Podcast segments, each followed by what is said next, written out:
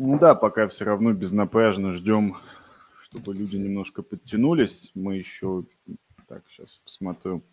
Я новую фичу, кстати, придумал. Да, давно мы с тобой стримы не проводили. Смотреть, сколько лайков люди ставят на стримы и кричать, чтобы ставили больше. По-моему, гениально. Так. Ну да. У меня все работает. Так, люди подключаются постепенно. Давайте кто-нибудь самый смелый, ответственный и отважный напишет, как он нас слышит, как он нас видит, и мы будем начинать. Потому что, да... Время и деньги. Да, время и деньги. Пишет Сурокня. Сурок, ты нас слышишь, ты нас видишь. Если ты, именно ты нас слышишь в порядок, все отлично. Монитокс, люди гемы, давно не общались с Тони Би, и вот мы решили эту оплошность, да, так сказать, залатать, поэтому сегодня у нас в гостях Тони Би. Единственное, я подумал, что ты был на двух наших юбилейных стримах, а сейчас был бы 60, но сейчас 61, блин, вот немножко как бы... Промазали. Ну, ладно. И в следующий раз будет еще какой-нибудь юбилейный, еще юбилейный, еще юбилейный. В общем, сегодня у нас что? У нас будет сегодня стрима про то, как делать иксы, у нас не будет стрима про то, какие NFT флипать на саладе, у нас не будет стрима про то, какие щитки закупать. Сегодня мы сначала обсудим по нашей агенде новости, это любимый Илон Маск, Tesla, биткоины и так далее, и пообщаемся, больше, я бы сказал, пофилософствуем на тему Central Bank Digital Currency, да. Да, ЦВЦБ, вот, ну, у меня как-то оно так режет уши. Да-да-да, и вот всеобщей политики цифрового рабства, да, в которой мы идем, бежим прямо, и перед тем, как мы начнем, Илон Маск вчера, да, продал 75% биткоинов Tesla, поэтому я сегодня сижу в футболке Buy the Deep. Нормально. Мы должны быть оппонентами Илона Маску. Ну да ладно, что-то долгое вступление. Тони, привет, расскажи, как твои дела, как настроение? Привет, отлично, спасибо, что помните, восстанавливаем традицию. Ну, все окей. Мне стало так немного забавно, я подумал, что ты сейчас говоришь, что вот мы не будем про иксы, и как зрители такие, видно, как они уходят на глаза.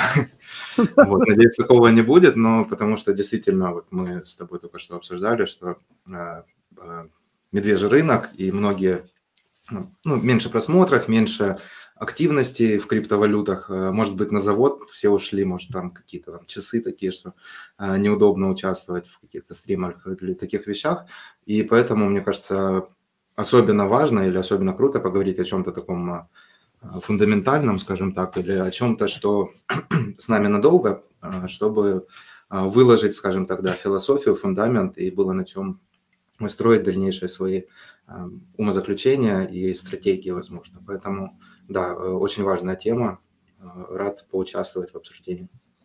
Я предлагаю тогда начнем с Илона Маска. Ты очень верно заметил, что перед каждым нашим стримом господин Илон творит какую-то херню, связанную с биткоином, и подкидывает нам тем для разговора. Вот Tesla продала 75% биткоинов, и Майкл Сейлор написал у себя в твите, это замечательно. Вы продали 75% биткоинов, но у вас все еще есть 25, или как-то так вот у него. И крипто-твиттер, вот я просто зашел с утра, они обсуждали эту новость, обсасывали. Сам Илон Маск сказал, что мы продали из-за того, что в Китае какая-то непонятная ситуация с локдаунами, мы хотим ликвидность нашей компании сохранить. Вот что ты думаешь вообще по этой новости? У меня достаточно радикальные мысли, но я бы хотел вот сначала услышать твои. Довольно забавно, да, потому что в прошлый раз, вот как раз, ну, чуть больше года назад мы летом общались, и да, частично обвалил рынок, опять же, на каких-то новостях из Китая, и сейчас опять он упоминает Китай, такое ощущение, что, возможно, он какой-то иноагент, ну, только в Штатах китайский, либо, ну, что-то там какое-то происходит, ну, если шапочки из фольги надевать. Но вообще, на самом деле, во-первых, я немножко покопался, я особо не слежу за такими вещами, но я покопался немножко в твиттерах и тому подобном. Илон заявил, что Dodge он не продает, и он держит весь Dodge, который у него был. Это важная новость. А во-вторых, очень интересная тема, потому что это все-таки квартальный отчет был, да, то есть второй квартал, это, если я не ошибаюсь, получается март-июнь. То есть где-то вот в эти промежутки он продал там часть своих биткоинов. По-моему, говорили, что это около 28 тысяч, ну вот по какой-то такой цене. Вот, но я не уверен, насколько это проверенная информация или откуда она взята. Но, допустим, даже если так, интересная мысль заключается в том, что им мешало в июле купить там, по 18, по 19, да, обратно. И мы об этом узнаем в уже отчете от третьего квартала. Очень много спекуляций на эту тему. И на самом деле еще интересно то, что когда они продавали эти вещи с июня с марта по июнь, дело было в том, что это уже как бы включено в рынок, в рыночную стоимость. Просто никто не знал, что Tesla продала, но рынок отыграл эти проданные биткоины, и вот такая цена образовалась. Тут он выходит и твитит, и уже вроде бы хотя бы поменьше у него силы его твитов, меньше влияет на там, цену биткоина или криптовалют, но все равно какой-то откат мы видим, и вот там мы шли на 24, вроде сейчас там пониже 22 с чем-то, не уверен именно во временных как бы рамках того, когда конкретно там он заявил, куда мы откатились, но по сути все равно люди подвержены вот этой информационному шуму и там боязни, страху и панике, и хотя эти биткоины продали уже 3 месяца назад, за 3 месяца он и там мог 20 раз вырасти и 20 раз упасть, но вот именно от какого-то твита, того, что произошло, по меркам крипты, это все равно, что если бы на фонде сказали через 5 лет, ой, вы знаете, мы там продали там какую-то акцию. Вот, но все равно люди, да, паникуют и начинают кто-то сливать, а кто-то, ну, такие как мы, в частности, стабильно покупаем по любой цене, потихонечку, buy the dip, как гласит твоя футболка, и спим спокойно, и все нормально. Вот, да, и у меня тут более, наверное, радикально негативная позиция, потому что вот когда еще на том стриме, вот когда в мае 2021 года Илон Маск поучаствовал в том, что рынок упал, да, и вот это первое время чумы был такой, я как раз жаловался тебе, что я ехал в такси, еще в Нижнем Новгороде жил, и по радио местному рассказывали о том, что Илон Маск обвалил рынок, и это вот новость, вот... Ну, ладно, это ноукойнер СМИ, окей, мы можем им простить, потому что люди просто дают информацию для людей, которые просто хотят такую информацию получать и, в принципе, никак ее не осмыслять. Но я не понимаю, почему столько... Вот объясните мне, пожалуйста, кто-нибудь в комментах во время этого стрима, может, я правда тупой, я этого не, как бы не отрицаю, но почему столько внимания приковывается к... вот Илону Маску и его каким-то манипуляциям с криптовалютами. Понятно, что, мне кажется, после того, как Маск заявил о том, что мы продали биткоины, потому что они не экологичны, ну, как бы адекватно было бы сказать, чувак, все хорошо, ты делаешь клевые вещи, там, мы искренне надеемся на то, что когда-то ты покоришь Марс, Теслы будут ездить везде, но давай вот конкретно вот в этой области мы с тобой... больше разговаривать, ну, наверное, не будем. Потому что, знаешь, вот это вот когнитивное искажение, когда какой-то человек, люди тупые, Алекс Р. пишет, ну, это не я сказал, но я не говорю, что тупые, но вот это когнитивное искажение, когда условно какой-нибудь актер высказывается на тему, предположим, политики, и все такие сидят, блин, круто, круто, он там шает, но он актер, он не политолог. Он может ошибаться. И то же самое Илон Маск. Он не биткоин-максималист, он не криптан. У него нет ни одного проекта, чтобы он сделал успешного в крипте. Почему люди думают, что он в этом что-то понимает? Он может в этом ни черта не понимать. Как условно Билл Гейтс может не понимать в крипте и сейчас говорит о том, что там биткоин и крипта – это вообще ничто, да, абсолютный пшик. Это его мнение, он не обязан в этом разбираться. Илон Маск делает машины и корабли, но он не делает криптопроекты. Почему к нему до сих пор столько внимания? То есть я нехотя, вот я вчера, когда увидел эту новость, у меня, знаешь, первое, это журношлюха в голове, что нужно срочно писать, чтобы было больше шейров, просмотров и лайков. Все же это любят обсуждать. А вторая новость, мысль, то, что, блин, ну, так не хочется, по-моему, идти в тренде, но надо писать, потому что люди все-таки читают, людям это интересно. Но мне кажется, что стоит начинать уже как-то обходить вниманием новости, где есть два слова, словосочетание «Илон Маск» и «криптовалюта», вот, на мой взгляд. Может, это слишком радикально. Не, почему? Ну, может, допустим, то же самое там осветить новость можно, но я бы там дописал какие-то пару слов, что вот там было там год назад то же самое, типа не парьтесь, там, или, ну, я не знаю, как-то подготовить или дать действительно историческую какой-то бэкграунд людям, потому что действительно многие там зашли в этом году там или там в конце прошлого, и они не знают, думают, ого, если Илон Маск, и действительно есть у людей такая, не знаю, тенденция верить или быть убежденными в том, что очень богатые люди, очень умные, ну, как бы там во всем или там во многих вопросах, или хотя бы если они о чем-то пишут, значит, они это обдумали, и они не видели там твитов Маска прошлогодних, где он говорил, что у него вообще там аутизм или какая-то фигня, и вообще не слушать. И ему этот твит ему надо прикрепить просто вверх, и тогда хотя бы больше людей будут, ну, как-то адекватно реагировать или там, наоборот, не реагировать на то, что он пишет дальше. Я даже, знаешь, вспоминаю его другой твит, когда он писал о том, что я пишу свои твиты, сидя на фарфоровом троне, то есть на туалете, и как бы мне кажется... очень понравилось. Ну вот, мне кажется, они бы могли, как тебе сделал подкаст, и оба бы высказали. На унитазах сидели бы, обсуждали. Да, ну я думаю, на самом деле тема исчерпана, честно. Тут вот Алекс Ар очень хорошо, Р пишет, что для людей он Тони Старк ИРЛ. И я согласен, да, то, что он Тони Старк для людей, потому что люди хотят верить в сказку, да, какую-то, в какого-то всемогущего чувака, который сейчас пойдет освободит Твиттер, всем даст свободу слова, потом пойдет президентом, потом делать демократию. Но про демократию и про свободу мы сейчас поговорим. Я предлагаю переходить к теме Central Bank Digital Currency. Господи, как сложно, да?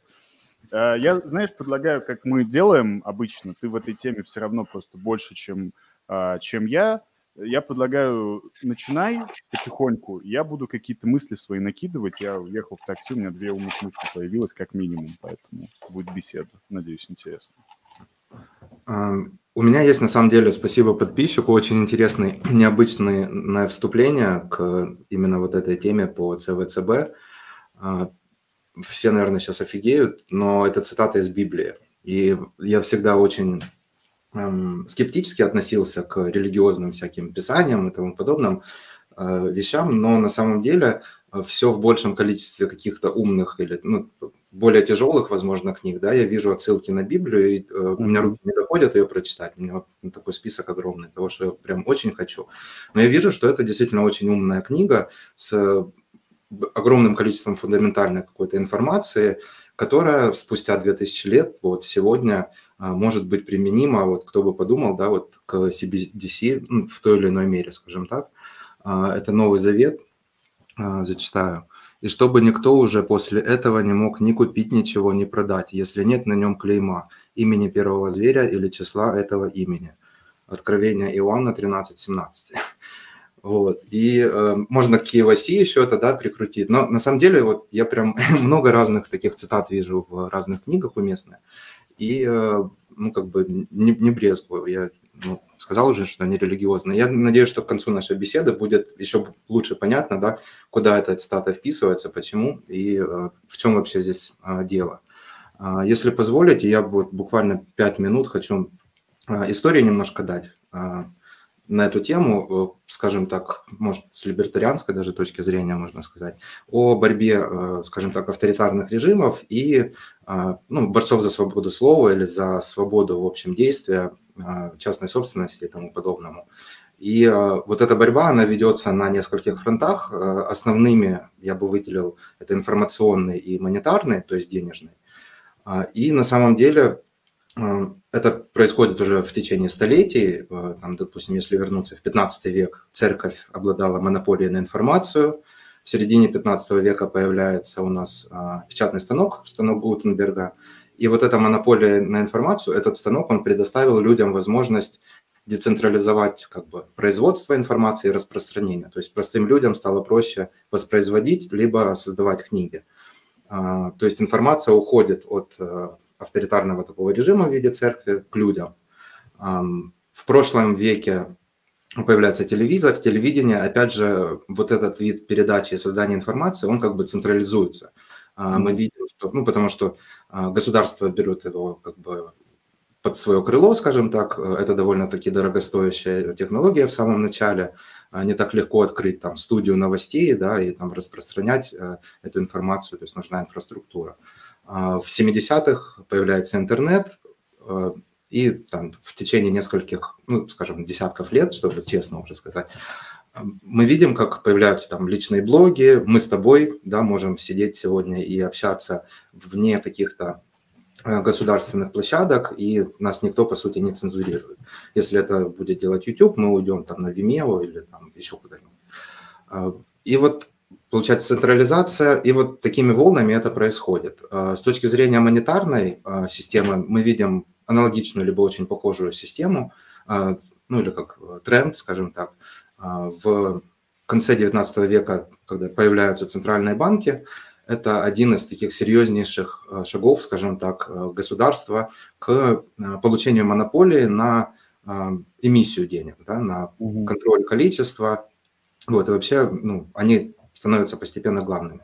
В 1913-м появляется ФРС США, основывают Федеральную резервную систему. Причем там история, извини, что я врываюсь, но история-то очень интересная про то, как народ фактически поддержал, да, потому что банкиры были против ФРС. Да. И народ такие, банкиры пидорасы, типа, значит, да, вот это вот ФРС, да, она да, их поставит на место. И народ сам себя же ввел в это вот.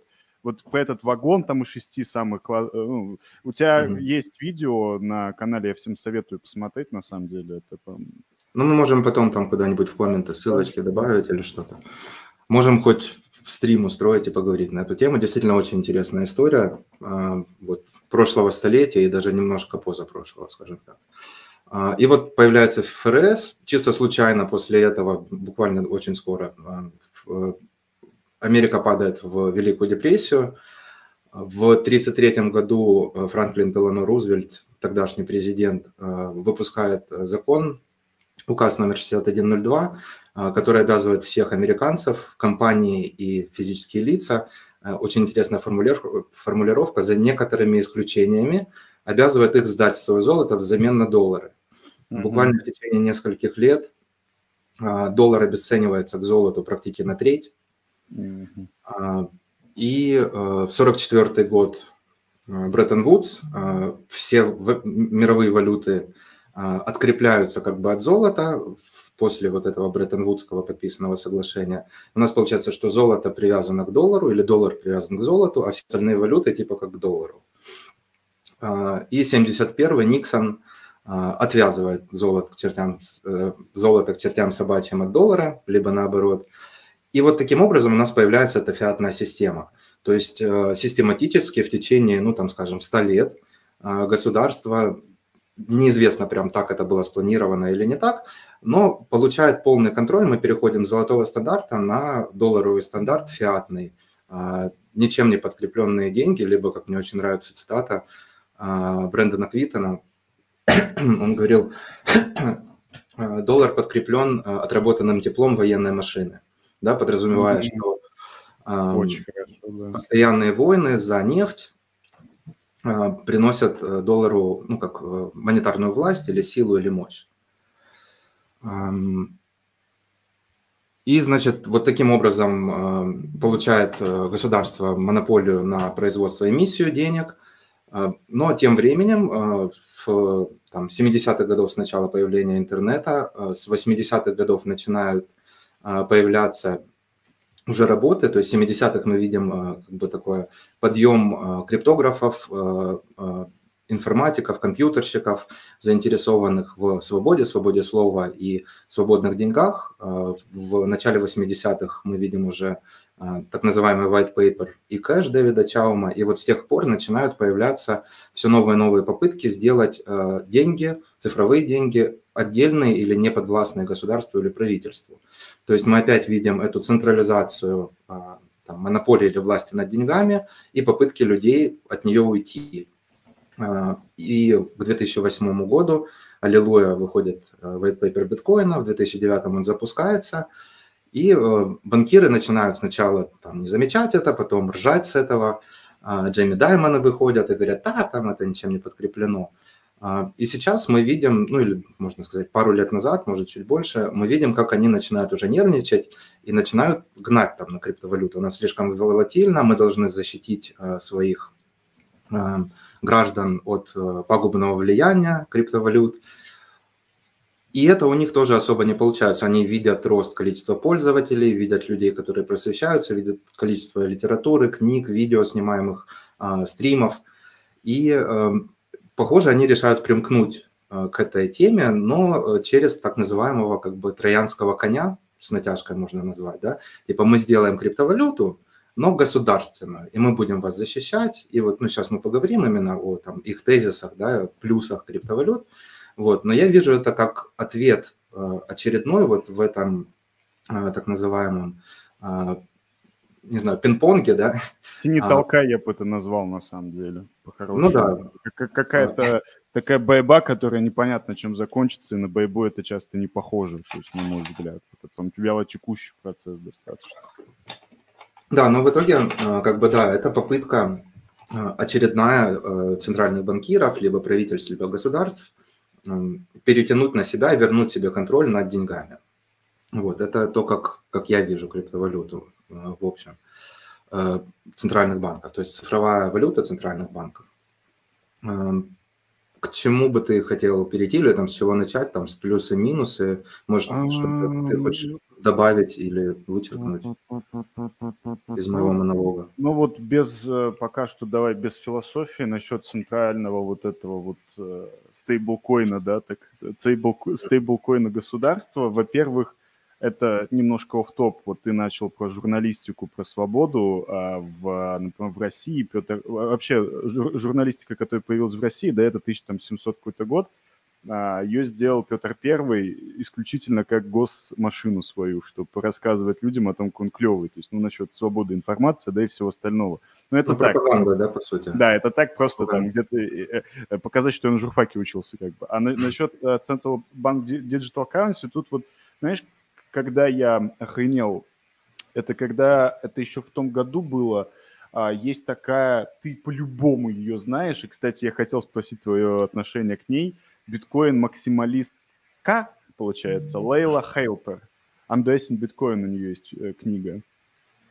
Или ты ее не знаешь? Ну, вот имя прям не помню, может, даже я что-то слышал. В общем, в твите, да, вот она сидит, я ее читаю, как-то раз даже пьяный ей писал, что она очень красивая, и мы должны с ней встретиться обязательно. Ну, без пошлости, конечно, это шутка была. Она посмеялась, и я не теряю надежды. Ладно. И заблокировала. Нет, кстати.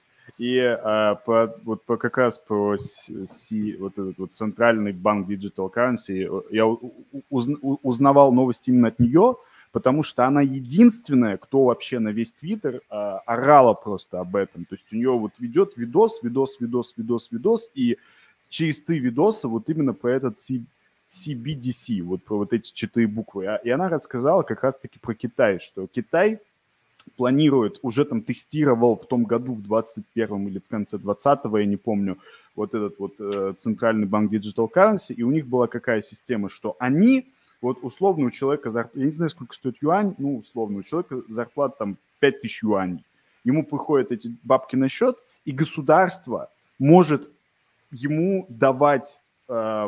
возможность тратить эти деньги только на определенные категории товаров. И если вдруг экономика Китая как-то там застапывается и что-то идет не так, они могут просто взять и сжечь нахер эти деньги. Сказать, ну, чувак, вот тебе вот месяц, ты тратишь деньги только на еду, например, или только на вот определенное... Только на рис, причем, не только на еду, только на рис. Да, вот только вот, ну, там именно писалось про категории, а не про определенные товары, насколько я помню, опять же, вот, категориями, я думал. Если чувак деньги эти не тратит, то все, их просто сжигают, а он их вывести, обналичить никак не может. Все, ну, то есть это невозможно, по сути, если мы не говорим про какой-то там насильственный путь, ну, вот опять же, про насильственный путь. Сейчас новости... о том, что в том же Китае, да, люди, центральный банк взял вклады людей и сказал, что это инвестиции, поэтому мы отдавать не будем. Люди вышли на улицу и на улицу вывели танки. Я уже читал о том, что это фейк, Я читал о том, что вот китайский вот этот вот Центральный банк Digital Currency, государственный стейблкоин, лучше вот так, мне кажется, называть. Mm-hmm. Вот государственный... То, что эти две новости фейк, я читал об этом, люди писали, но как бы Китай очень закрытая страна, и фейками называли очень много событий, которые происходят прямо сейчас, и... Да, ну, это я просто к тому, наверное, как я узнал про этот госстейблкоин. Давай перейдем, вот, ты говорил про плюсы-минусы, но насчет плюсов я думал. И знаешь, вот у Генри Форда, помнишь цитату у вас в роликах на 21 идее часто она была, мы с тобой ее часто вспоминали о том, что... если люди поймут, как работает экономика, я пытался запомнить ее дословно, да, если люди поймут, как работает экономика, то завтра будет там, всемирная эволюция. А у меня, знаешь, вот я сегодня ехал, думал, а если нет? А если людям и так нормально? А если люди скажут, а мне нахрен не нужны ваши свободные деньги, за меня беспокоится государство, у меня есть, у меня есть что пить, меня там не убивают, и мне нормально жить с этим, я готов доверять государству более чем полностью. Вот ты не думал об этом? Что Генри Форд не прав, что на самом деле людям нормально так жить? На самом деле большинство, да, и я даже лично там вижу или там в каких-то комментариях, или где-то общаюсь с людьми, они такие, так меня надо контролировать, а то я там что-то там куда-то пойду, не туда потрачу и все. А ваш биткоин забыл адрес, и все, и потерял все свои деньги. А так вот мне есть там кому пожаловаться и тому подобное. Но жаловаться – это не самая крутая, на самом деле, как мне кажется, не самый крутой скилл. Вот. И мне больше нравится самому контролировать то, что я делаю. Но таких людей, ну, наверное, действительно, если не меньшинство, то не намного больше половины. Плюс тут есть такие вещи, как привычки и тому подобное. Но отличная книга «Суверенная личность». Тоже они говорят о том, что... Многие люди будут голосовать ногами. То есть, допустим, действительно будет много людей, которым и так хорошо, начиная от пенсионеров, естественно, заканчивая тем, кому там за это хорошо доплачивают. Будут люди, которые это понимают, но они будут понимать, что я могу играть, типа с этим как-то, так называемые политики, возможно, или бюрократы, да.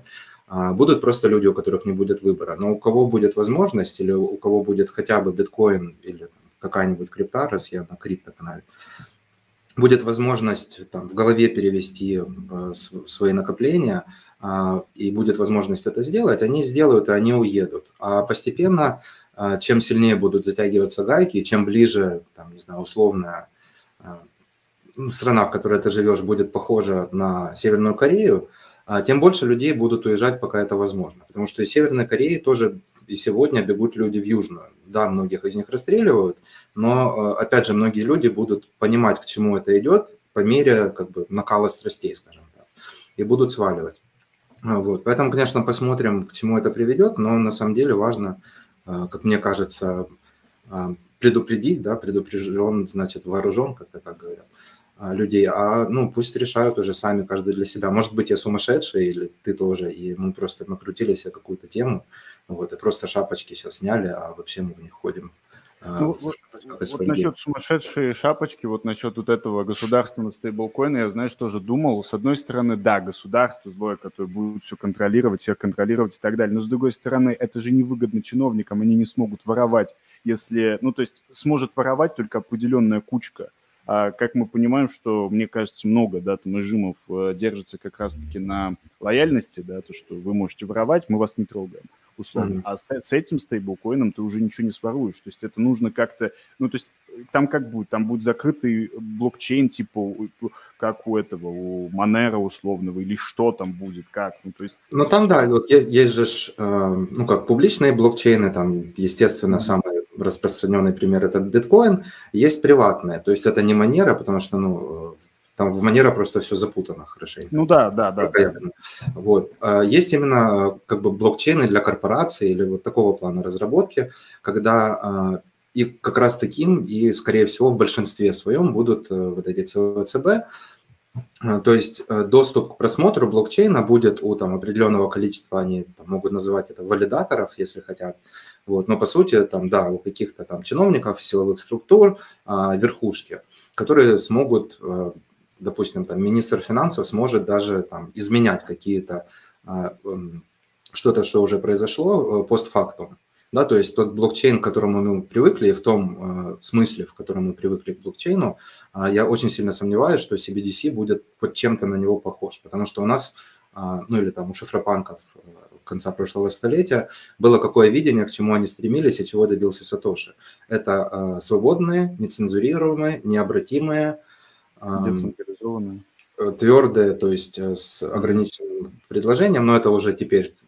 Ну, debatable, да, то есть кто-то из криптонов там выбирает эфир, где нет этого. То есть это в биткоине это очень важно, но есть открытые блокчейны, которые без этого обходятся. Но по сути, как минимум, вот эти вот 3-4 пункта, деньги, да, CBDC, ЦВЦБ или госстейблкоин, он не будет не открытым. Открытый значит, что, ну, то есть прозрачен и любой может увидеть, да. Он будет цензурируемым, он не будет безразрешительным, то есть не каждый сможет получить доступ к нему, да, то есть не каждый сможет скачать там какой-нибудь там рубль-кошелек там или там копеечка-кошелек и вот там закинуть оттуда, откуда-то получить. Если, это еще один очень важный момент, что ЦВЦБ будут работать в связке с цифровыми ID, так называемыми, да. Мы уже видим, как это происходит постепенно, я вернусь к этому чуть позже. То есть не будет это безразрешительная система, она будет цензурируемой, она будет обратимой. То есть все, что мы любим, как минимум я в криптовалютах, этого не будет. А подается это под соусом того, что вот это в этом году было заседание Банка международных расчетов, BIS. Мне очень нравится, потому что ну, созвучно с BS, bullshit. И они выпустили там какой-то отчет на там, десятки страниц, где они восхваляют цифровые валюты центральных банков, обсирают крипту. И вот они, значит, рассказывают, какие будут вот, крутые ЦВЦБ. Они будут, я чтобы ничего не пропустить, выписал. Быстрые, они будут надежные. Очень интересная, смешная цитата. На Солане. А, блин, извините, не знаешь, наверное, этот мем, что Солана падает постоянно, типа, поэтому... Ну да, я там выпускал, у меня тоже был мемасик про с телефонистками из 50-х, 70-х годов, да, и они такие, подождите секунду, мы сейчас в Дискорде, типа, обсудим и, типа, запустим обратно. Вот. Будут надежные, и цитата, ну, я ее перефразирую, конечно, там было что-то написано, типа... исторически государственные или там правительственные деньги обеспечивали безопасность и там, ну, типа успех, благополучие своих рядовых граждан. Ну, это ж в раке, как бы, чтобы уже не материться. Ну, это неправда абсолютно. Но вот в любом случае будут надежные, будут приватные. И вот приватность какая будет? То есть он будет закрыт, никто ничего не будет видеть. Приватная от кого? Тоже от меня? Да, от тебя будет закрыто. А вот ну там какие-то чиновники, они смогут это увидеть. И вот эта вот закрытость, открытость, этот вопрос меня навел опять, у нас было с тобой целая куча, наверное, да, стримов по приватности, про утечки, про хаки, про взломы изнутри. То есть любой правительственный работник, кому, не знаю, Северная Корея заплатит там достаточно денег, вывезет его там, в какую-то другую страну, он продаст за пару миллионов всю базу данных, содержащую все имена всех граждан, все их финансовые взаимодействия со всеми гражданами и бизнесами. А вот, тем поэтому... более мы помним, да, то, что у Северной Кореи заработки Лазарус и АПТ-38, если я не помню, группы, которые зарабатывают в Северной Корее на том, что они взламывают просто кошельки и банки, это их заработок. Похитить какого-нибудь богатого итальянца, у которого там будет лежать, ну, и там, не знаю, другого европейца, украинца, белоруса, кого угодно, да, мне кажется, за милую душу. Вот. Почему-то они, опять же, говорят доступно, хотя ты вот хороший пример с Китаем привел, то есть когда им, то есть правительством станет не надо, чтобы тебе было доступно, тебе будет недоступно.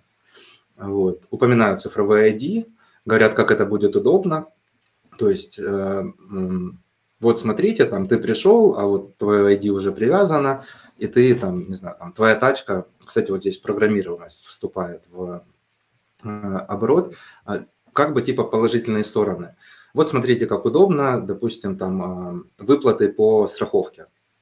Вот там что-то произошло, там какой-то условный аналог того, что мы криптоны называем оракулом, да, сообщил, что вот действительно там нога сломана там, или еще что-то. Тебе автоматически на твой счет там приходит от страховой ну, там, денежка, как договорено. Вот рейс задерживают, рейс задерживают больше, чем на полчаса. Вот тебе приходит там компенсация или там ты там можешь... Очень удобно. Но есть и обратная сторона. Или вот машина, да, сама себя заправляет. Но есть обратная сторона. Очень сильно обсуждалась на каком-то... По-моему, на World Economic Forum, мировом экономическом форуме, что Европа, вот мы хотим, там мы там что-то думаем, значит, вводить налог или типа купоны на CO2, да? Сколько ты можешь проехать в месяц. И вот прибавляешь к этому CBDC, ее программируемость. И да, круто, что твоя тачка, ты подъезжаешь, и она сама там оплачивает твой бензин, но в то же время заправка твоей тачки может сказать, ага, вот твой ID, ты проехал столько-то километров в этом месяце, иди лесом. И все, и ты пешком идешь там на работу или домой, или куда тебе надо. Скидывали, кстати, очень интересный такой пример. В чате кто-то из ваших подписчиков статью Сноудена, я про ней пробежался, так чисто из интереса. Я, кстати, хотел сказать, забыл, и вот как раз ты сказал спасибо, да. Он прикольный пример привел про то, что, допустим, ты идешь, ну, там что-то случилось, ты идешь к врачу, тебе врач говорит, ой, ну, там у тебя уже возраст, ты, короче, повышен у тебя сахар, и, короче, ну, вот там тебе, там, мы тебе прописываем там такие-то лечения.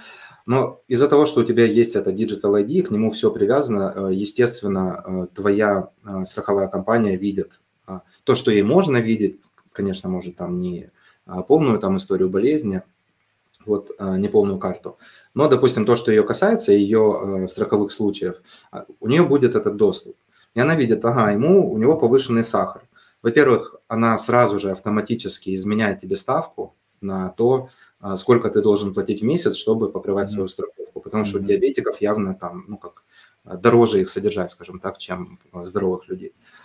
А во-вторых, когда ты приходишь в магаз купить там внучке конфету, тебе не продается конфета, то, что ты говорил про еду, да, в общем, они могут запрограммировать, ну, там, вот QR-кодов или там, неважно, по категориям товаров, либо даже там конкретные товары, то есть ему нельзя именно сникерс, потому что, ну, или там, не знаю, где там еще пинас, у него аллергия на арахис, да, вот сникерс нельзя.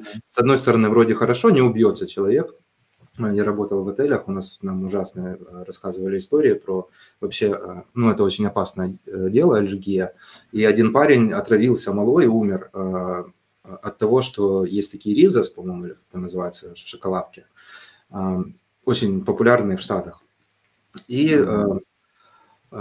они выпустили эти ризос вместе там с кем-то другим, значит, совместно типа конфету, вот, в которой нету арахиса. А ризос – это peanut butter, типа арахисовая конфета. Этот чувак всегда покупал там, ну, скажем, там, Орео, да, всегда жрал. И они вот совместились. Он такой, о, Орео купил, типа, а оно с арахисом. И он не заметил, там, маленький, типа, значочек, сожрал и умер. Вот, то есть от этого тоже как бы вот можно защитить тем, что ты там не видишь, натупил или не заметил, и покупаешь что-то, что тебе может быть вредно, но вот тебе не дадут, тебе скажут, там, красное вылезет, у тебя аллергия, тебе нельзя это жрать. Но это слишком высокая цена оплаты, да, таким образом за то, чтобы там... Знаешь, вот я буквально сейчас ворвусь насчет вот защитить, да, то есть вот опять же, когда мы говорим про мы хотим защищать деньги, да, наших инвесторов, когда кто-то хочет защищать меня, когда я об этом не просил, я понимаю, что значит меня и защищают. И у нас куча таких примеров, как я не буду говорить, все прекрасно думаю, поняли. А насчет вот человека, который болеет там сахарным диабетом, условно, чтобы он не скушал шоколадку, вот знаешь, с одной стороны, да, это прикольно, это клево, что человек там болеет сахарным диабетом, он пришел там в пятерочку, там в Ашан или еще какой-нибудь магазин, ему эта штука говорит, нет, на кассу пошел пробивать, нет, тебе нельзя, ты умрешь. А с другой стороны, я вспоминаю случай, я не знаю, выдумка это или нет, но я хочу верить в то, что это правда.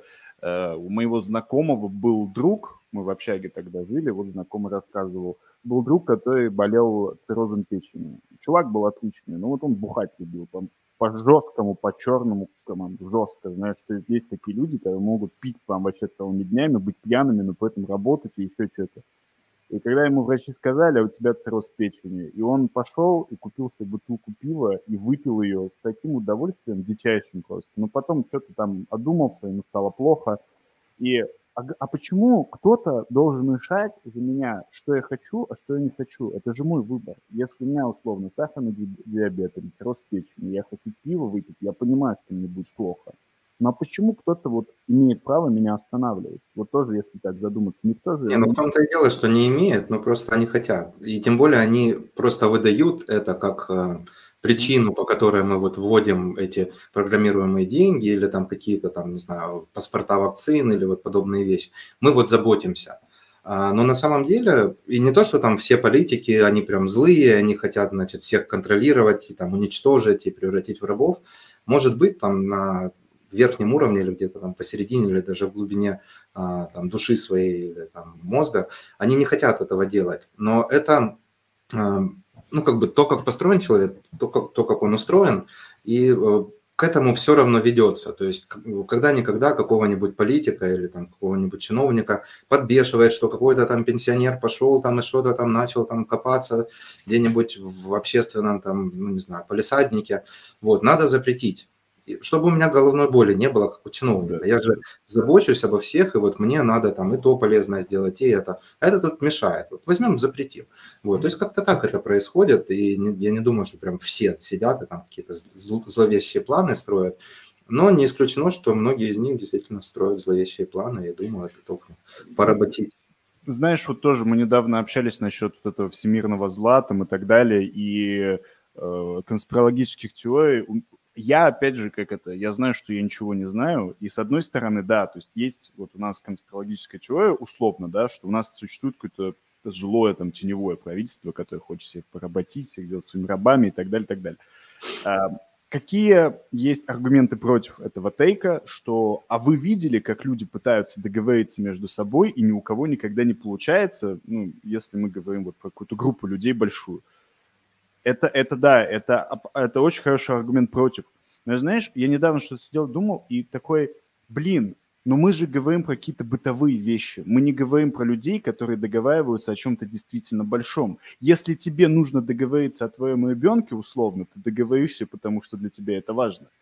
Я сейчас это веду не к тому, что вот у нас есть злое там какое-то теневое, да, правительство, которое там ковид вело и все остальное, но я это больше к тому, что да, есть люди, политики, которые хотят править, и я более чем уверен, что в демократичных в странах с демократичными режимами, вот, пойди к человеку, к какому-нибудь там,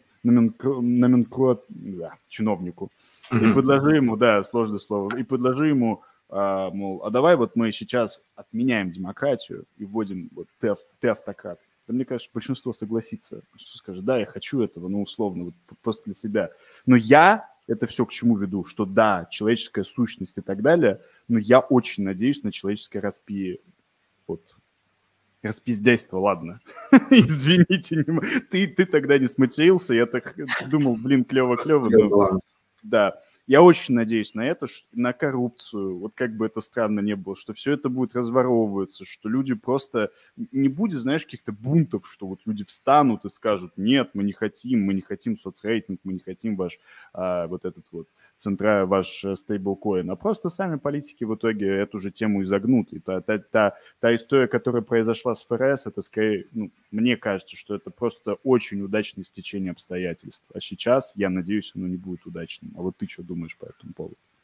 Ну, на самом деле, за последние, ну, даже если не брать 100 лет, за последние 20 очень много дров наломали, ну, всякие разные правительства, всяких разных государств.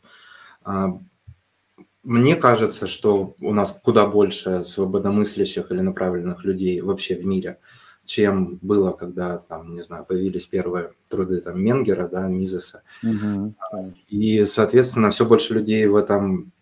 убеждаются, и я на самом деле жду, когда появится, ну вот, допустим, появляется проект, ну и как бы действует Монте-Либера, по-моему, называется, да, в Черногории открылась такое сообщество, они там выкупили землю, и вот они живут по таким, насколько это возможно, будучи там, в государстве, в Черногории, по более таким либертарианским устоям, традициям.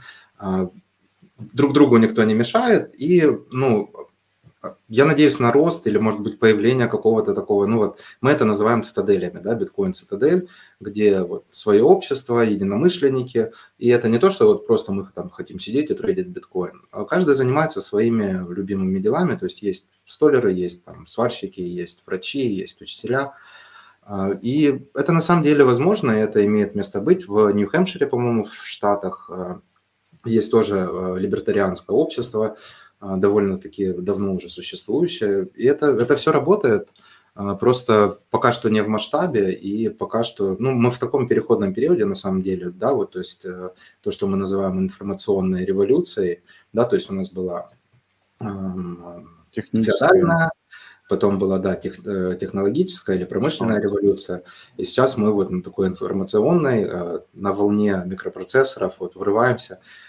Как-то в чате, да, я у вас писал, что это... Еще буквально 100 лет, и все вообще нормально. Ну вот, я так по чуть-чуть начал изучать либертарианство. Книжки, которые ты скинул, я пока не читал, честно признаюсь, но вот я не помню, где... А я есть читал. Аудио, кстати. Я больше... Я аудио, я, конечно, люблю слушать. Вот, например, «Да, войну за размер блока», которая книга, но это я хочу почитать. Почему-то, знаешь, вот там хочется именно буквы посмотреть.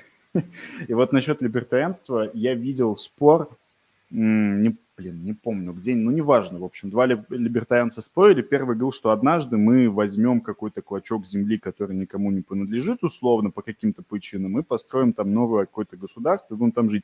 Другой ему говорит, нет. Скорее всего, как будет развиваться идея либертарианства, что в одной определенной какой-то стране к власти придут политики с... либертарианским мышлением, да, будут развивать эту страну, и спустя какое-то время люди увидят, что, о, вот они либертарианцы, они сделали так, у них получилось, давайте сделаем так же. Либо поедут в эту страну, ну, условно, что вот сейчас, я не знаю, опять же, мы с тобой обсуждали Nike, как там у Сальвадора Найиб Букеле. Да, Найиб Букеле, да, Букеле, забываю постоянно. Наиб. Такое интересное имя. Да, Найиб Букеле, да, то, что вот... Но не биткоинер, тем не менее. Да, мы с тобой тогда обсуждали, что ты высказал, да, предположение, я помню, что вполне возможно он хочет не сделать там биткоин-эволюцию, он просто хочет похайпиться на этой всей теме, заработать себе баллов и так далее, так далее, так далее, но... Мне кажется, рано или поздно какая-то страна, она действительно сделает биток своим, я не знаю, как это, официальной валютой. У них все пойдет хорошо, люди туда поедут. И будут страны, где вот будет этот государственный стейблкоин, и люди там будут жить, которым и так нормально. То есть мне кажется, что на самом деле две вот эти полярности, они будут сосуществовать. Почему? Потому что все-таки мир – это баланс. То есть когда я слышу, например, про агрессию, вот сейчас идут споры, да, в либеральных, как правило, кругах про там токсичную маскулинность, про агрессию, что от нее нужно избавляться, но это невозможно, ты от нее не избавишься. В мире всегда все должно быть в балансе. Нельзя брать что-то и заменить это чем-то, так не бывает. И тут тем более искусственно, да. Да. Мне кажется, что будут люди, которые будут жить вот с этим государственным стейблкоином, с системой, конечно, условно, как сейчас вот... Одна система услуги, и ты буквы в самом начале, я думаю, все поняли, какой я говорю, с социальным рейтингом, им будет нормально, ну, типа, хорошо, за меня все подумали, клево-клево. Будут люди, которые будут жить в других странах, где там будет условно биткоин, или, мы не знаем, может, какая-то другая криптовалюта, может, стандарт, да, там. Да-да-да, завтра пойдет и скажет, я вот биткоин номер 2 запускаю условно, еще что-то такое. И люди будут как-то нормально жить между собой, потому что ни те, ни другие друг другу интересно не будут, на мой взгляд. То есть не будет никаких конфликтов, потому что, ну, какой смысл? А ты как думаешь? Я поддерживаю. Вообще, ну, такой это распространенный спор у разных... ну, не знаю, у либертарианцев, скажем так, да, кто-то придерживается той мысли, кто-то другой, что да, либо это будет отдельная страна, либо нет, это вот мы сейчас политически все это, ну, не перевернем, но как-то постепенно придем к этому. На самом деле сложно говорить, потому что, ну, как практики как таковой особо нету. Мы видели отдельные применения каких-то теорий либертарианства в разных странах, в разные периоды времени, но мы действительно не знаем, как это произойдет, хотя вот, не знаю, тот же самый Дэвид Фридман писал в «Механике свободы», что вот эти политические партии, либертарианские, они, в них есть смысл и польза. То есть это все-таки лоббирование идеи, распространение, да, вот так вот можно. Вот смотрите, можно сделать эту дорогу частную, а не государственную, вот, и там люди будут за нее платить, и вот там как это регулировать. И вот это приведет к повышению там экономического выхлопа там этого региона. Вот смотрите, вот, ну, мы можем сделать там частные те или иные институты и приблизить как бы понимание людей, доказать или на практике показать, что вот это работает, хорошая идея. Но дело в том, что по мере того, как ты карабкаешься по этой политической лестнице, ну и, скорее всего, это уже взгляд скорее анархо-капиталиста, чем либертарианца, вот, ты все равно загниваешь, потому что в итоге человек, сука, жадный. Вот, и он, ну, там, хочет где-то срезать углы, хочет где-то сделать, как ему удобнее, вне зависимости, хоть он там, не знаю, мать Тереза или там, не знаю, Ганди. Если бы они стали президентами, или, вот, не исключено, что они бы тоже начали творить всякую жесть там и, ну, не знаю, не хочу, конечно, наговаривать это, но это такая, типа, забавная аналогия, скажем так.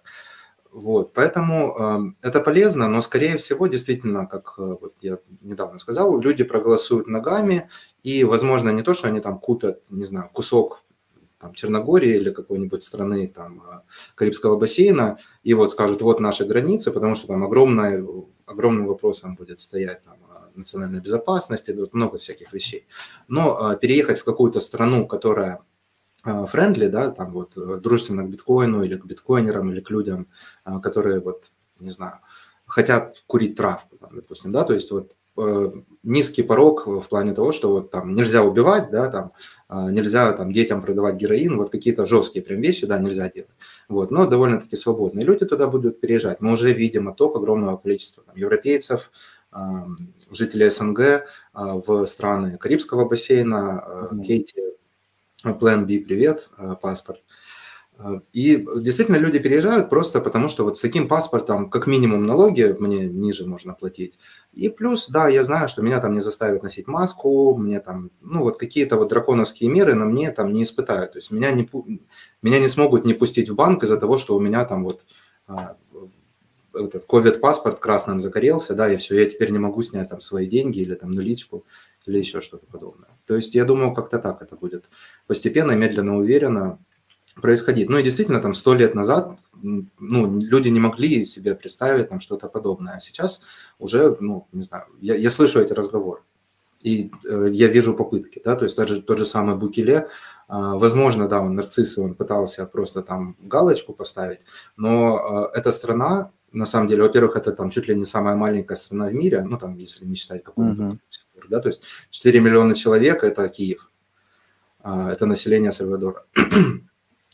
И сумасшедший уровень преступности, мы все видели, когда вот это произошло, там сразу все узнали про все названия и возможности и цвета этих банд, что там происходит, да, там отдельная территория, вообще туда не ходи. Да, но там то же самое было в ЮАРе, там, не знаю, 50 лет назад, на самом деле, и, ну, никто не парился. Но, тем не менее, туда прилетела там куча, не знаю, майнеров, которые хотят майнить на вулканах, огромное количество, ну, я не знаю цифры, но серьезно, то есть я видел действительно, что, ага, можно 3 биткоина тратишь в Сальвадоре, хочешь недвижимость купи, хочешь открой, и вот ты получаешь себе паспорт. И, пожалуйста, Биткоин-Бич – отличное место, ну, как огороженное, в смысле, от там каких-то группировок, они на эту сторону пляжа, то есть они не ходят, они там у себя где-то сидят в джунглях, и кокаин там вручную там перебирают, короче, отмывают, что там они с ним делают, не знаком с процессом. Вот, и многие люди это делали, действительно. И много денег пришло в Сальвадор. Но сейчас, конечно, да, недавно опять плохие новости, ну, на фоне вот этого медвежьего рынка. Вот там Сальвадору грозит дефолт. Но отчасти тоже потому, что МВФ отказал им в там, что-то там триллион или, не знаю, 100 миллиардов они им обещали занять денег, но сказали потом, ага, вы там биткоин хотите, все, не дадим, типа, отказывайтесь от биткоина. Вот. А Букеле прочитался, думал, там мы сейчас, типа, вверх ракета, типа, полетим, но не полетели, и 100 миллиардов не получил, и, а сейчас и биткоин продавать поздно. Ну и вот, не знаю, если хватит им терпения, то все будет, это будет очень хороший пример, причем вот что они покупают, и они выдержали там какой-то рост, падение, и вот все, наша экономика, все у нас нормально, то есть ждем биток по 100 тысяч, чтобы Букеле глаза свои, не помню, снял он, не снял. Не видел. Два таких замечания хочу сказать насчет дефолта. И для нас, людей из СНГ, мы все разного возраста, да, там разного, из разных стран, но все равно, вот я имею в виду те, кто жители СНГ, слово дефолт, это означает там 98-й, да, год с пустыми полками, или какой был год дефолт в России, не помню. Ну, там много всего еще на... Да, бандитизм, там, так далее. Сейчас просто ты понимаешь, что СМИ хайпуют на очень таких клевых заголовках, что вот в стране дефолт, там, жопа, читайте нашу статью, подписывайтесь на Bloomberg на какой-нибудь, платите нам бабки, больше бабок, мы будем вам давать больше негативных новостей. Это первое. Второе про Сальвадор. Я в ТикТоке недавно увидел, это жесть просто, блин, ну жесть, да, во-первых, потому что я смотрю ТикТок, во-вторых, во-вторых, Андрей Иванов просто сбил меня, я сейчас зачитаю его коммент, во-вторых, в ТикТоке увидел аккаунт тюрьмы, самой главной тюрьмы Сальвадора, и они, то есть... выставляют зэков, как там обращаются с зэками. Не в том плане, что там пытки и так далее, но как их водят, как они проводят свой досуг, чем они занимаются. То есть показать людям в Сальвадоре, что, чуваки, если вы будете творить говно, вот с вами будет то же самое. И на самом деле, с одной стороны, идея какая-то дебильная, с другой стороны, блин. То есть они подают это в виде роликов под музыку, вот те вот... То есть, не знаю, ты там, наверное, ТикТок... Веселая, грустная музыка такая, да-да-да. То есть вот есть вот челленджи там условные, там одна и та же музыка, и люди под одну и ту же музыку от АТСа какой-то снимают, ну, это для тех, кто никогда не открывал положение, да, в том числе объясняю. Ну, и они берут эту музыку, и там зэка ведут под эту музыку, то есть, блин, это просто разрыв башки. Я не живу в Сальвадоре, но я не занимаюсь ничем криминальным и не хотел, да, я такой, блин... Я бы подумал бы на их месте. То есть это достаточно интересно, такие у них прорывные шаги. Вот Андрей Иванов пишет: привет, очень замечательно, наш комрад, любим, обожаем. Что-то Тони преувеличил. Сальвадор 1 миллиард бросил, а не 100. Ну, может, да. Я сначала вообще триллион сказал, но я не уверен. Так, да, ну, как бы... Так, мне кажется, на самом деле, про Central Bank Digital Currency, как думаешь, есть? Мало мы поговорили. Ну, есть минусы, наверное. Да, давай про минусы. Просто я хотел, чтобы чатик тоже задавал вопросы. Я к тому, что мы... Ну, давай пару минут буквально. Да. Ну, мы сказали про программируемость. В принципе, примеры были. А, вот интересная еще штука про трату средств, это в программируемости опять идет, в определенных географических локациях, да. То есть ты можешь тратить деньги только, допустим, там, в своем городе, то есть то, что сейчас вот инфорсилось или там не получалось, да, то есть сейчас люди могут, или правительство, или государство может контролировать граждан, перемещение граждан только как бы внутри своих границ. То есть ты за границу, вот мы не выпускаем, как было вот с пресловутым ковидом, да, но заставить кого-то там тратить, допустим, тебе нужно целину осваивать, да, и вот у тебя кто-то там работник отправил его предприятие там осваивать целину, значит, он там работает, пашет 9 месяцев, и вот тяжелая работа, 3 месяца, у него отпуск. Он захочет поехать там, не знаю, в Сочи отдохнуть. Но они могут запрограммировать деньги, чтобы он эти же деньги оставил там и сидел там, и тратил там, и отдыхал там, чтобы поднимать, соответственно, там и экономику. Да? И вот какие-то такие, возможно, это сейчас звучит вообще как-то по-сумасшедшему, и Орвелл сидит там, курит в шоке от того, что происходит. Но на самом деле это... очень несложно представить, если посмотреть на какие-то более критические, да, страны, типа вот, да, Северной Кореи, и даже вот сейчас уже Китая прямо там такие страшные вещи происходят. если это не фейк, да. И вот интересную еще я штуку вычитал в этом отчете, цифровизация всех активов, то есть там акции, облигации, да, недвижимость в том числе, то есть выпуск центральным банком токенов на там здание или на квадратный метр там в определенном районе или регионе, да, по определенной стоимости, и вот там они говорят, вот как круто, вы сможете, допустим, владеть там половиной квартиры, пополам с кем-то купить токенов там вот этой недвижимости, и там вы ее сдаете, и вот там пополам, значит, делите прибыль, и это все очень удобно. Ну и такого плана примеры.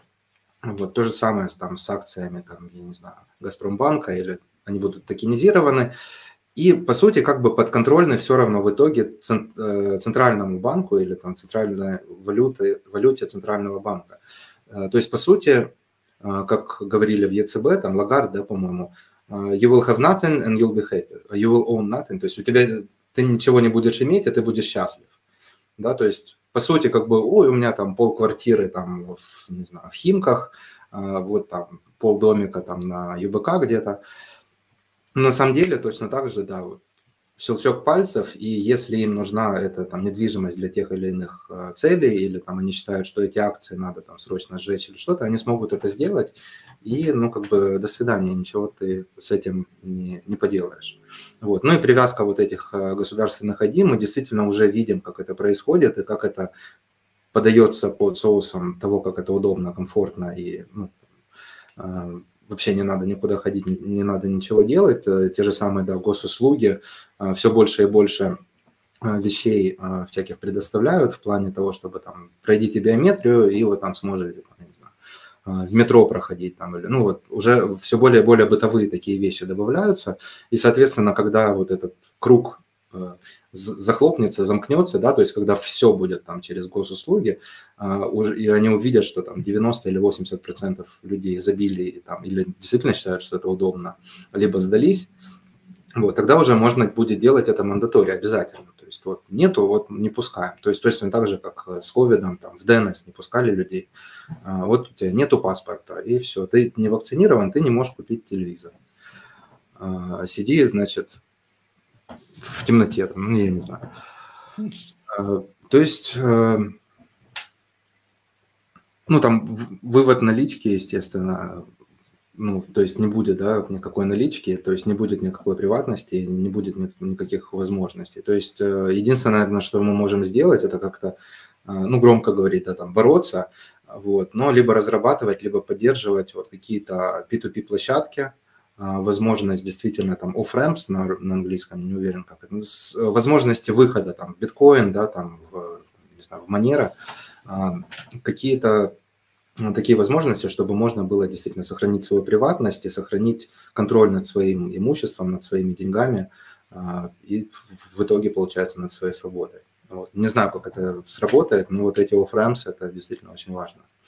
Вот. Может быть, захордить и там подержать у себя там какое-то количество криптовалют на всякий случай, хотя бы что, ну, кто вот уже там, переживает прям на эту тему, то действительно, ну, какую-то сумму, чтобы можно было там свалить, пересечь границу и начать новую жизнь, скажем так.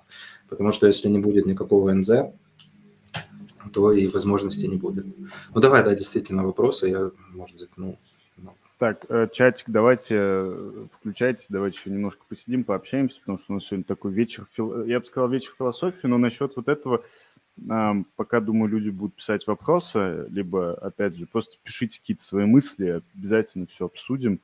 А можете просто написать, как вам стрим. И да, кстати, если людям понравится, и люди поставят, ну ладно, лайки, лайками, люди будут писать хорошие комментарии, что им понравились такие посиделки, то такие стримы станут как-то традиционными, да, то есть мы там будем раз в 2 недели условно выходить и обсуждать какие-то вот подобные темы.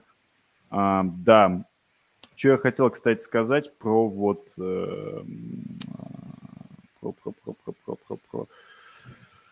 Недавно общался с одним чуваком, и он вообще очень жестко против крипты, там, вообще топит против нее, но больше всего он топит против... Да, но больше всего он топит именно против метаверсов, Короче, я ему рассказал, что вот там оверсайт, есть там NFT-коллекция Bored Apes Yacht Club, они продают свои земли, я не помню, сколько они стоили, ну, условно, 16 эфиров там кусок земли, я не помню, правда, 30 эфиров. И он говорит, а ты понимаешь, какие вы дураки? Я говорю, почему? Ты понимаешь, у вас забирают бабки, реальные бабки, которые выводят потом условно в баксы, ну, как бы реальные бабки, а вам дают то, что рано или поздно обесценится. И то есть он считает то же самое с биткоином, что вот вся крипта – это для того, чтобы высосать как можно больше денег, людей, поманить их идеей свободы и оставить их ни с чем. Я не хочу за это топить, да, я понимаю, что не хочу там задеть ничьих чувств ни в коем случае, но нужно как бы у меня, ну, сам понимаешь, на мой взгляд, я не претендую на место самого умного человека, и на место умного человека я тоже особо не претендую в этой жизни, судя по всему, но на место человека, который пытается мыслить, мне хочется претендовать, и мне кажется, что человек, который пытается мыслить, он может поставить под сомнение какие-то свои мысли, да, то есть он мыслящий человек, он не всегда прав, но он может поставить под сомнение что-то. И вот у меня иногда появлялись такие мысли, а что если правда, а что если вся крипта – это просто ради того, чтобы вот высосать деньги из людей и оставить их ни с чем. Ну, мы с тобой, помнишь, обсуждали про бэкдор биткоина, который условно может быть, а может быть его нету, никто ничего не знает.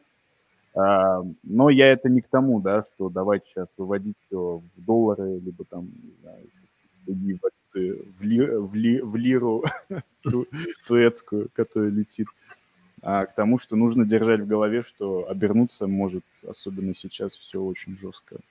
Но у нас есть же такая поговорка: держи в фиате только столько, сколько ты готов потерять, да? Вот. На самом деле, если бы был какой-то бэкдор... В фиате? В крипте ты имел в виду? Нет, в фиате. Вот, это биткоинеров именно касается. То есть, да, есть куча, конечно, проектов, которые, ну, изначально они, ну, и все это знают, особенно слушатели ваши, зрители, что они изначально создаются для того, чтобы высосать деньги. Но это интересно, кстати, я вот сейчас готовлю биткоин-курс, надеюсь, осенью получится выпустить, бесплатный, первый в мире. И перечитывал историю, ну, становления шифропанков, вот все эти дела. И очень интересно, где-то я, сейчас не вспомню, где я его видел, но, короче, такая типа цитата или умозаключение, что Сатоши изначально, сначала он написал весь код, ну или хотя бы там костяк, да, вот, чтобы в общем был уже более-менее шаткий, но работающий продукт, как это будет работать эта система, из чего она будет состоять. И только потом он выпустил white paper и к ней приложил что-то. И теперь вспоминаем 2017 год, да, когда люди идут, лендинг открывают, пишут, мы там то-то, то-то сделаем, собирают там 10 миллионов баксов и уезжают в закат. Вот, и я уже даже не могу себе представить, сколько человек, по-моему, там что-то около 100 бипов было принято только, если не больше, в биткоине, то есть Bitcoin Improvement Proposals. То есть это именно предложения по улучшению, которые прошли тестирование, проверку всех разработчиков, левых людей, и были приняты, да, то есть их предложено было вообще сотни, а отсюда сколько человек прочитало этот код, да, понимающих, ну, это огромное количество человек, и если бы был какой-то бэкдор, то как минимум там 10 человек можно пересчитать на пальцах, которые, ну, не могли бы это пропустить, то есть там есть именно легендарная, ну, и в нашем сообществе, да, разработчики, которые, ну, не пропускают таких вещей.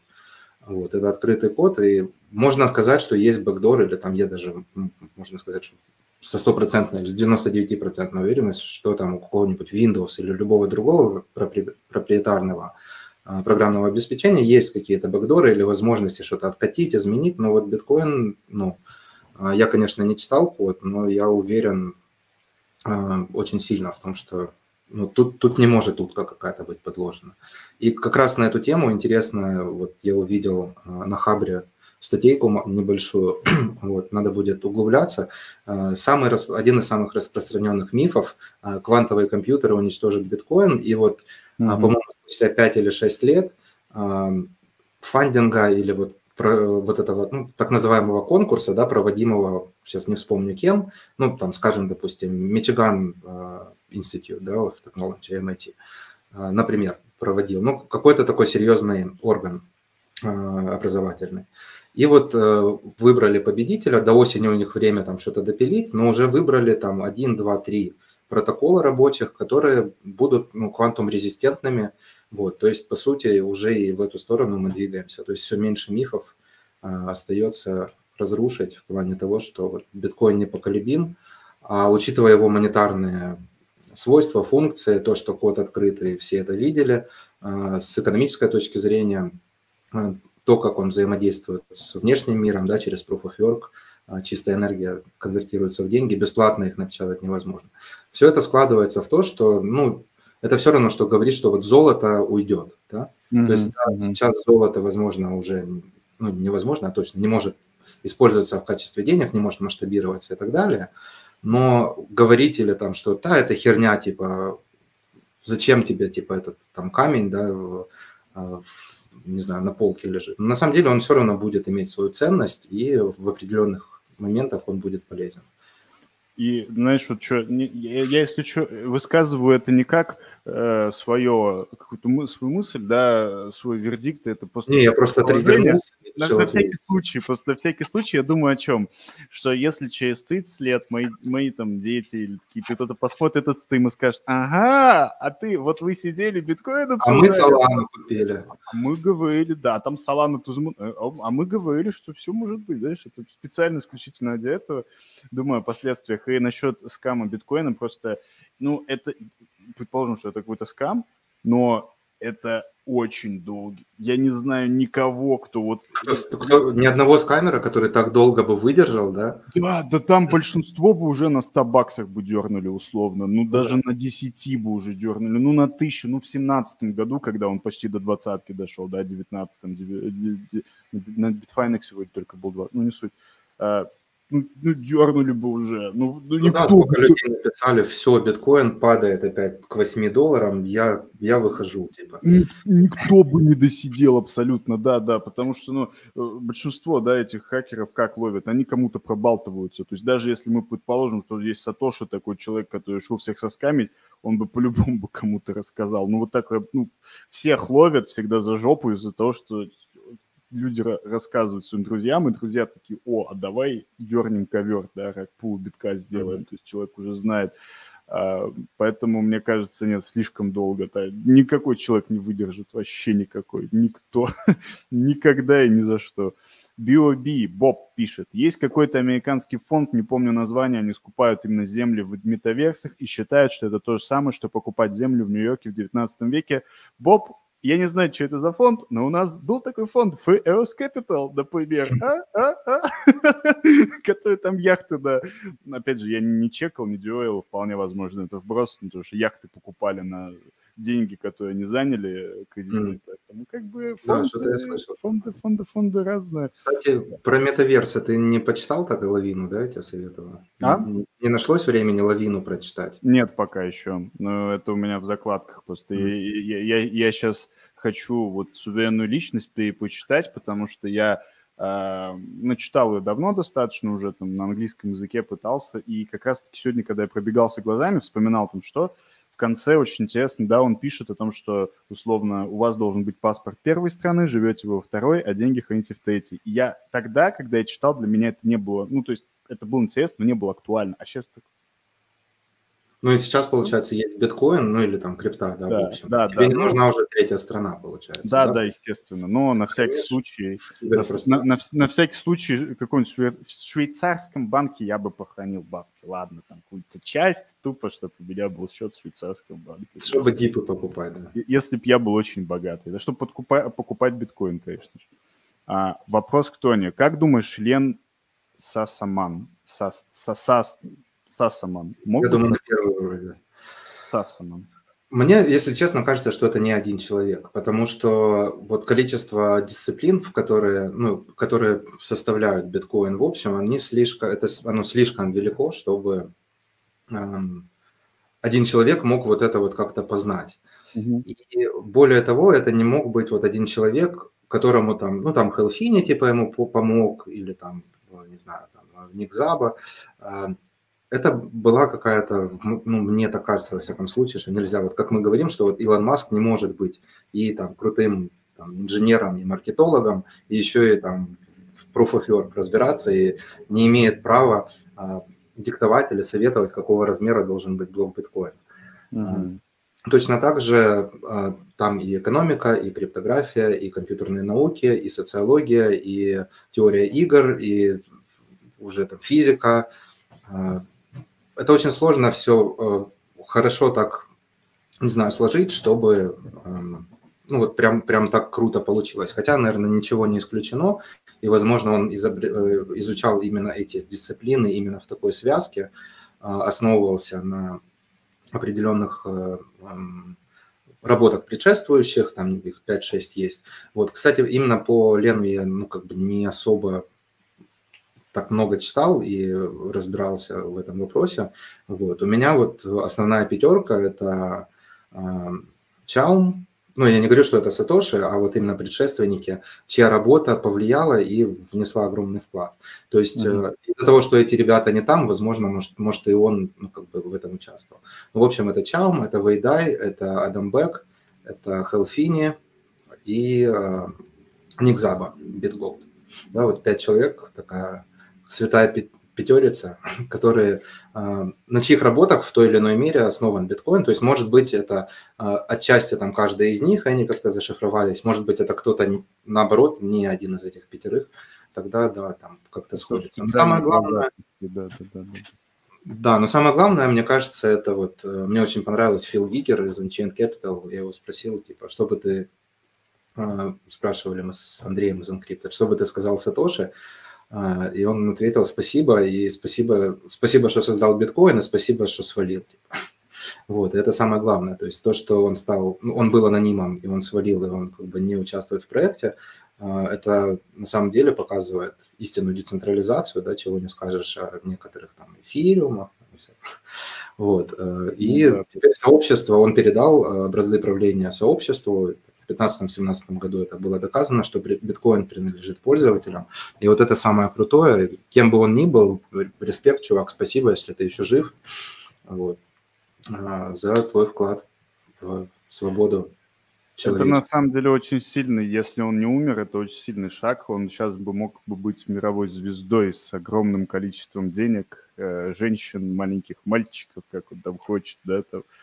Но мне кажется, проект, скорее всего, либо бы провалился, либо, ну, вот пошел бы по какой-то вот щиткоин вот этой тропе.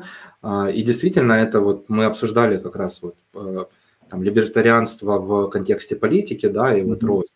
Это то же самое, что с ним бы произошло. Хотя, с другой стороны, ну, то есть по-любому он майнил на какие-то там другие адреса, да, и там он мог, он верил в биткоин, он там в 2010-2009 году писал, что It's good to have some just in case, да, то есть хотя бы немного, просто на всякий случай, типа, положите себе. Я уверен, что он себе чуть-чуть отложил. Вот, но мне даже кажется, что вот этот миллион, который его, он его, ну, типа, как сжег или там выбросил, скажем, приватный ключ или там сидов даже не было. Потому что он понимал значимость, это вот его творение, там, всей его жизни, ну, того Сатоши, которого мы знаем. Может, он там пошел и что-то еще изобрел, там, не знаю, может, над квантовым компьютером как раз работает сейчас. Вот, и то, как, насколько продуман биткоин, хотя он не был идеален, да, когда Сатоши уходил или когда он его создал. Ну, да. Но насколько он был продуман, я думаю, что он понимал саму опасность человеческой похоти там или, да, ну вот, не идеальности, и мне кажется, что этот миллион действительно он за какими-то, ну, то есть этот ключ утерян намеренно, либо, если не намеренно, то утерян, потому что, ну, у меня, конечно, не тот уровень там интеллекта, да, и подобных вещей, но я бы, наверное, там полез бы уже туда как с голодухи, да? Естественно, это, знаешь, это по чуть-чуть, и потом это миллион дойдет. Прикол в том, что один биткоин задвигается, и все, мы падаем. Ой, там, нет. 1000 долларов, я покупаю себе, наконец, 21 биткоин, как я мечтал всю жизнь, и все. Потом можно вверх. Боб спрашивает, а что за лавина? Я предлагаю, как мы сделаем после стрима, завтра, точнее, когда будут тайм-коды к стриму, прописаны все хэштеги, чтобы стрим посмотрели больше. Все ссылки выложим, предлагаю. Вот и про, как ФРС создавался твой ролик, там буквально, сколько я помню, минут 7-10, да, он идет. И вот и суверенную личность тоже добавим все. То есть у нас обычно после стрима в Стоне там увесистая такая... Списочек увесистый. До следующего стрима как раз на полгодика. Да не. Лавина, в двух словах. Лавина, ну я глубоко отвечу в двух словах. Это я фанат научной фантастики. Выложим тогда сразу и биткоин-астрономию заодно. Это Нил Стивенсон написал, фантастическая книга, одна из самых популярных, наверное, можно сказать, прошлого столетия. Ну, очень забавная. Я просто ее вспомнил, или почему я грязную ее рекламировал и советовал, он меня не послушал, потому что у него слишком большой список. Потому что там как раз часть действий происходит в метавселенных, да, а учитывая то, что это книга, по-моему, 70-х годов, вот, могу ошибаться. Вот, это довольно-таки, ну, меня удивило, и вот, ну, интересно, я почитал, прикольно очень сделано про будущее, то, как ужасно будет будущее. Вот, но будут метавселенные зато, так что кто купил землю, там, не буду рекламировать проекты, вот, можете не переживать, все нормально. Андрей Иванов пишет, ты настоящий Сатоши Крейг Райт. У меня для тех, кто не знает, кто такой Крейг Райт, я буквально в двух словах расскажу. Это чувак, который... Он же там судился даже, да, с кем-то за то, что... Он, кстати, запретил в Британии bitcoin.org не размещает white paper биткоина через судебное решение. Вот. Но вообще он клоун, есть целая глава о нем, ну как целая глава, 4 страницы, в книге «Война за размер блока», называется «Фейк Тоши». Да, но знаешь, я тоже недавно думал, опять же, это конспирологически, а вдруг это правда настоящий Сатоши, он пытается увести так от себя внимание, потому что кто-то узнал о том, что он Сатоши, он такой сделал на пьянке, такой, да, я. Знаешь, типа, положи на видное место то, что ты хочешь спрятаться. И вот Андрей Иванов дальше пишет насчет, судя по тому, сколько людей засадились на хаях, популярность была бы весьма короткая. Опять же, про личность Сатоши, на самом деле, в плане приватности, мне кажется, правильно, что он аноним. Что... Нигде ни в white paper, ни в его блогах, ни в его сообщениях на Bitcoin Talk, да, на форуме, там нету такого, типа, продайте подороже, купите подешевле. Ну, философия совсем другая. Конечно. И написано, да, в первом блоке... канцлер на грани второго выкупа банков, по-моему, или чего-то такого, да, то есть спасать банки именно против, как бы, то есть подчеркивая несовершенство или даже ужасность, да, традиционной финансовой системы, и вот в противовес этому выходит первый блок биткоина. Вот. Да, и действительно, но все равно люди любят, да, кого-то винить, не себя же винить, что они там потеряли ключи или в лонг зашли по 57 тысяч, вот, и действительно, может, за ним бы охотились. Я не знаю, как у Виталика дела, ты слышал? Было такое, Виталика... что ему шлют какие-то, типа, нет, тред. Ну, вроде бы, кстати, нет, но я думаю, что Виталик, он, наверное, либо дома сидит целыми днями, либо ходит с бодигуардами, и вот насчет того, что Сатоши не писал о том, что покупайте, все у нас иксы будут и так далее. Во-первых, да, людям этого не объяснишь, которые зашли, им насрать. А во-вторых, мы вот недавно это обсуждали. Я не помню, с кем на стриме, кстати, но обсуждали насчет вот Терра Луна недавно, которое было, Доквон. И когда люди пишут... Я вспоминаю всегда Новгородца татуху. Я всегда вспоминаю, когда говорят Луна, я вспоминаю Новгородца татуху. Да. И вот мы обсуждали, точнее, я читал телеграм-чатики, и в телеграм-чатиках там все, о, господи, на Доквона, вот на основателя этой Терры заводят уголовное дело, ему жопа. И как раз-таки я тогда высказал мысль, что вот так подобным людям, которые пали в подобную ситуацию, им нужно бояться не суда, не тюрьмы, им нужно бояться инвесторов, которые вложили 100 баксов в эту сраную Луну, потому что, ну, не 100 баксов, а там состояние свое. Или какие-то большие... Если он бангладешец, он вложил 100 баксов, то надо там в Dogecoin, да, когда Илон сказал, ему надо молиться, чтобы этот бангладешцу не дали паспорт или визу в Америку, потому что он приедет и порешает.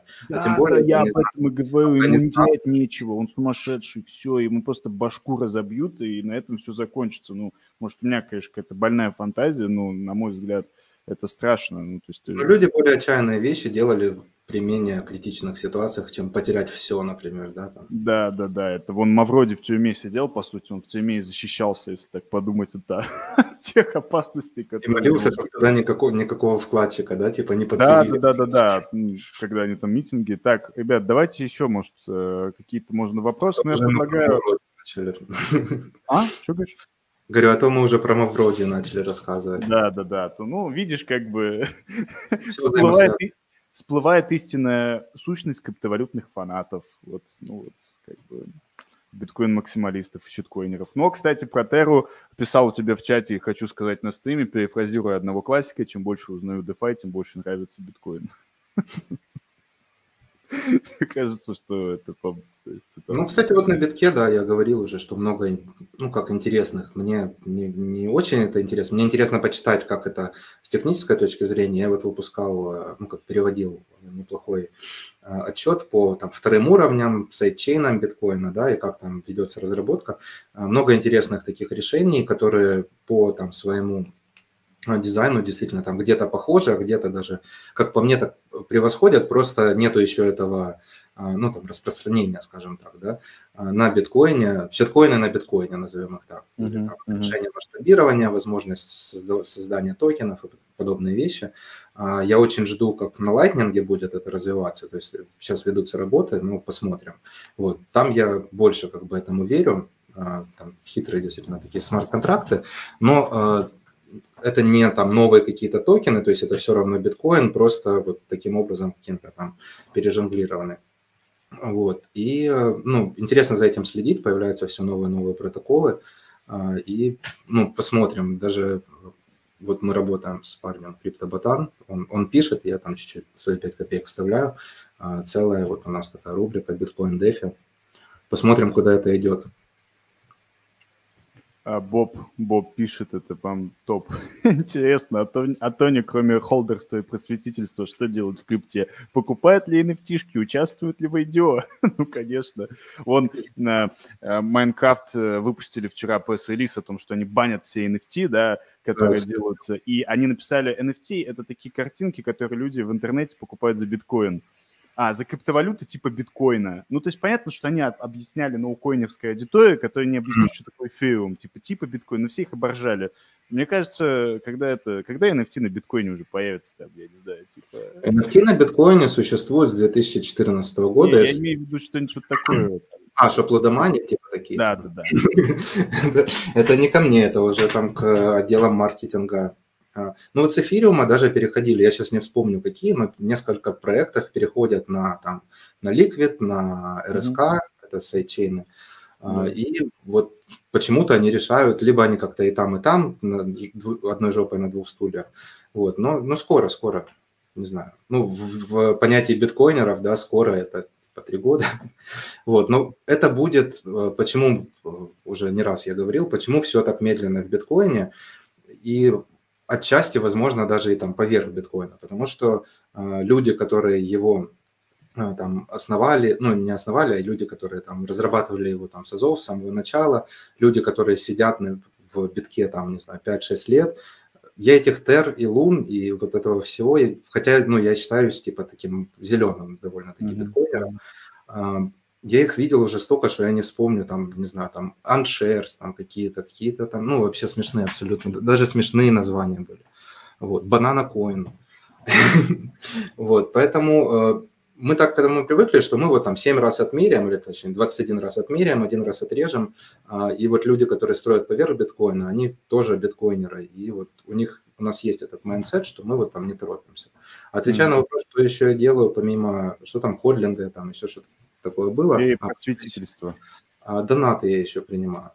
Вот. Да, по сути, больше ничего. Я постепенно покупаю. У меня как-то было мания там попробовать там что-то взять займ, потом купить типа на USDT, типа еще биткоина. Вот. Но сраный Маск год назад меня ликвиднул, короче, с этой темой. Поэтому, ну, как-то я решил, что моя первоочередная задача – это типа не потерять. Вот. И вот если не продавать, то реально не потеряешь. И вот год уже я типа этим занимаюсь и не теряю. Это самое главное. Конечно, хочется.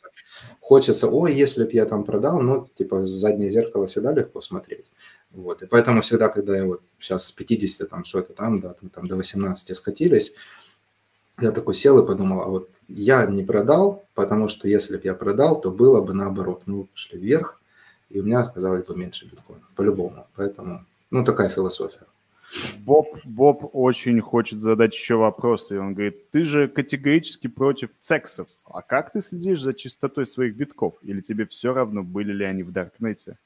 Спасибо, что напомнил. У нас есть Таисия, кстати, из Gold Found and Send. Очень интересный стрим, я зашилю, я не могу не зашилить. Как раз по этому вопросу, да, про чистоту битков. Можно на канале у меня найти, ну, можем выложить завтра в комментах, либо на YouTube у меня тоже есть как-то средства, инструменты отслеживания криптовалют, биткоина, да, и вот что-то такое, приватность в биткоине и в сети Lightning. И вот там про чистоту как раз-таки есть. Отвечая на твой вопрос, мне насрать, потому что я не покупаю, особо не планирую там вот... не знаю, идти в каких-то официальных там гос или, ну, каких-то там учреждениях подконтрольных разным таким акторам покупать какие-то вещи или заводить свои биткоины. Я их отложил, они у меня лежат. И вообще я в кораблекрушении их все потерял. Вот, поэтому, покупаю, вот бывает, да, там, не знаю, ты сделал какую-то работу, тебе на CEX присылают деньги, потому что многие говорят, я хочу тебе... USDT в троне, типа, отправить, понимаешь? Но деньги – это деньги. На CEX покупаешь потихоньку. У меня статейка тоже хорошая есть, мне очень нравится. DCA-бот. Вот. И он сидит, там, бит-боб, тебя покупают по чуть-чуть. Выводишь. Но обратно на бирже, да, я не закидываю. И в этом плане мне очень просто. А с другой стороны, если кто-то хочет там торговать, то, пожалуйста, вот там HODL есть RoboSets. Сейчас интересно, P2P биржа растет, работает только через Tor. Приватность вообще там на высшем уровне, и, но пока что ликвидность там рубля не очень высокая, но вот американ доллар, там, да, Европа, люди пользуются. И как Сатоши завещал, как говорится, да, peer-to-peer, cash system, тебе нужен товар, кому-то нужен биткоин. Угу. Так, по чуть-чуть будем закругляться, давайте напишите, как вам стрим, пожалуйста, и да, к видео, те, кто будет смотреть в записи, обязательно оставляйте комменты. Всякие разные философские, нефилософские. Можно просто написать одно-два слова и будем смотреть. И можно напишите... следующие темы предложить, например. Вот, только такие, чтобы они были нудными. Прям хотел сказать, но биткоинер в очередной раз обогнал щиткоинера по мысли.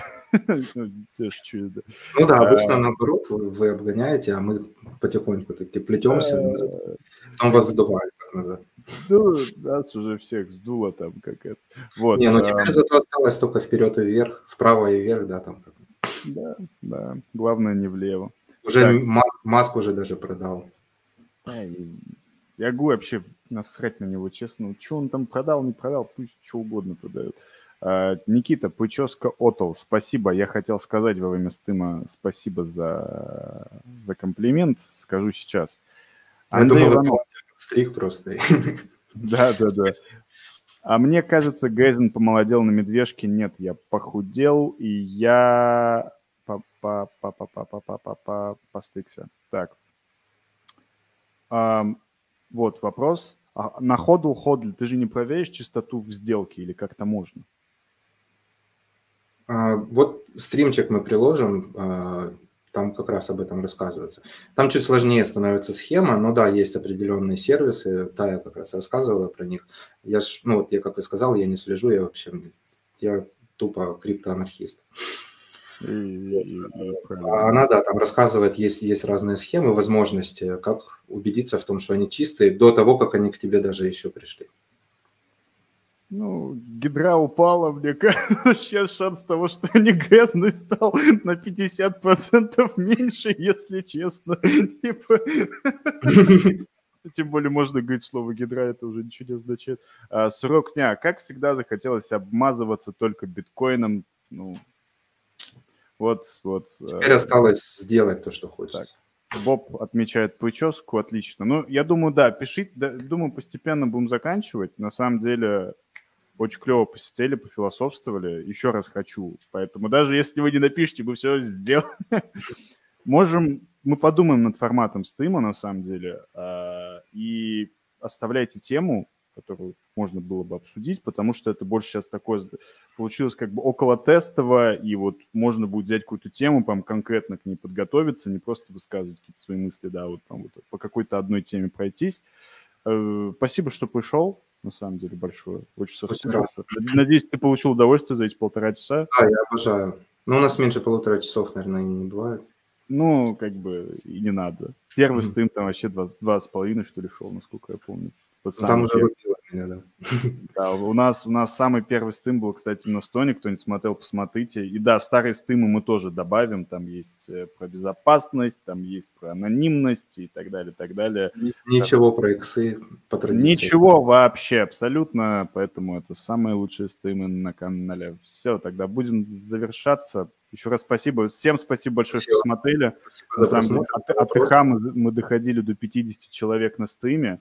Я скажу так, что это, по-моему, нормально, типа, на медвежке, это, по-моему, очень неплохо, тем более в будний день, когда, наверное, многие уже, не знаю, спят, либо к работе готовятся, либо еще что-то делают. Ладненько. Всем спасибо. Let's go. Всем пока.